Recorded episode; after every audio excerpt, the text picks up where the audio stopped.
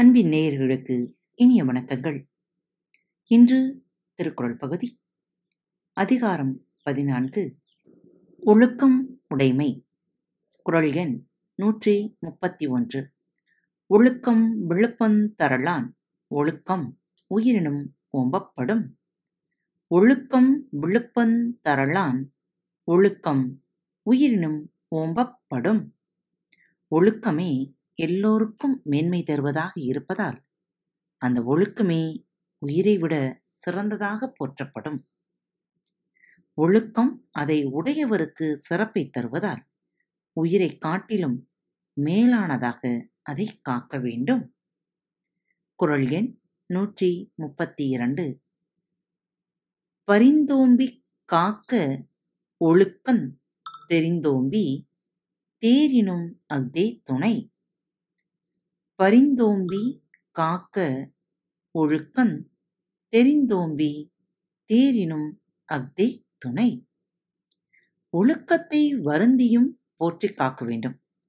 பலவற்றை ஆராய்ந்து போற்றித் தெளிந்தாலும் அந்த ஒழுக்கமே வாழ்க்கையில் துணையாக விளங்கும். எதனாலும் அழிந்து போகாமல் ஒழுக்கத்தை விரும்பிக் காத்துக்கொள்க அறங்கள் பலவற்றை ஆய்ந்து இம்மை வறுமைக்கு துணையாவது எது என தேர்வு செய்தால் ஒழுக்கமே துணையாகும் குரல் எண் நூற்றி முப்பத்தி மூன்று ஒழுக்கம் உடைமை குடிமை இழுக்கம் இழிந்த பிறப்பாய் விடும் ஒழுக்கம் உடைமை குடிமை இழுக்கம் இழிந்த பிறப்பாய் விடும் ஒழுக்கமுடையவனாக வாழ்வதே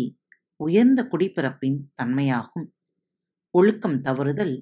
இழிந்த குடிப்பிறப்பின் தன்மையாகிவிடும் தனி மனிதன் தான் வகிக்கும் பாத்திரத்திற்கு ஏற்ற ஒழுக்கமுடையவனாக வாழ்வதே குடும்ப பெருமை அத்தகைய ஒழுக்கம் இல்லாது போனால் இழிந்த குடும்பத்தில் பிறந்தது ஆகிவிடும் குரல் எண் நூற்றி முப்பத்தி நான்கு மரப்பினும் ஓத்து கொழலாகும்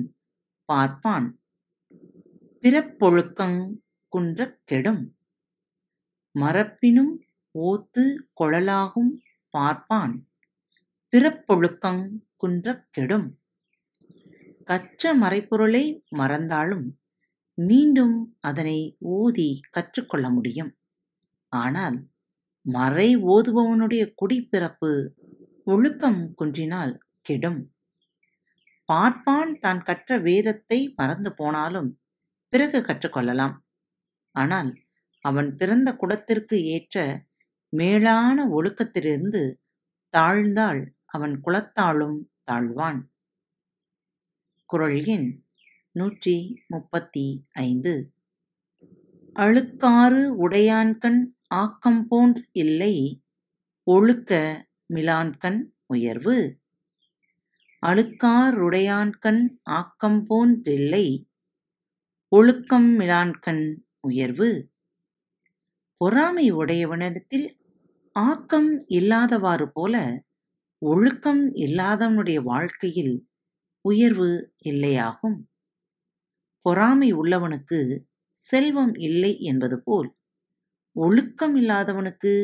உயர்குலம் என்பதும் இல்லை மீண்டும் அடுத்த தலைப்பில் சந்திப்போம் நன்றி வணக்கம் வணக்கம் நேயர்களே திருக்குறள் வழிகளில் பக்கத்தை சப்ஸ்கிரைப் செய்யாதவர்கள் சப்ஸ்கிரைப் செய்து கொள்ளுங்கள் ஃபேவரட் பட்டனை அழுத்த மறக்காதீர்கள் உங்களது கருத்துக்களை மெசேஜ் பாக்ஸில் ரெக்கார்ட் செய்தோ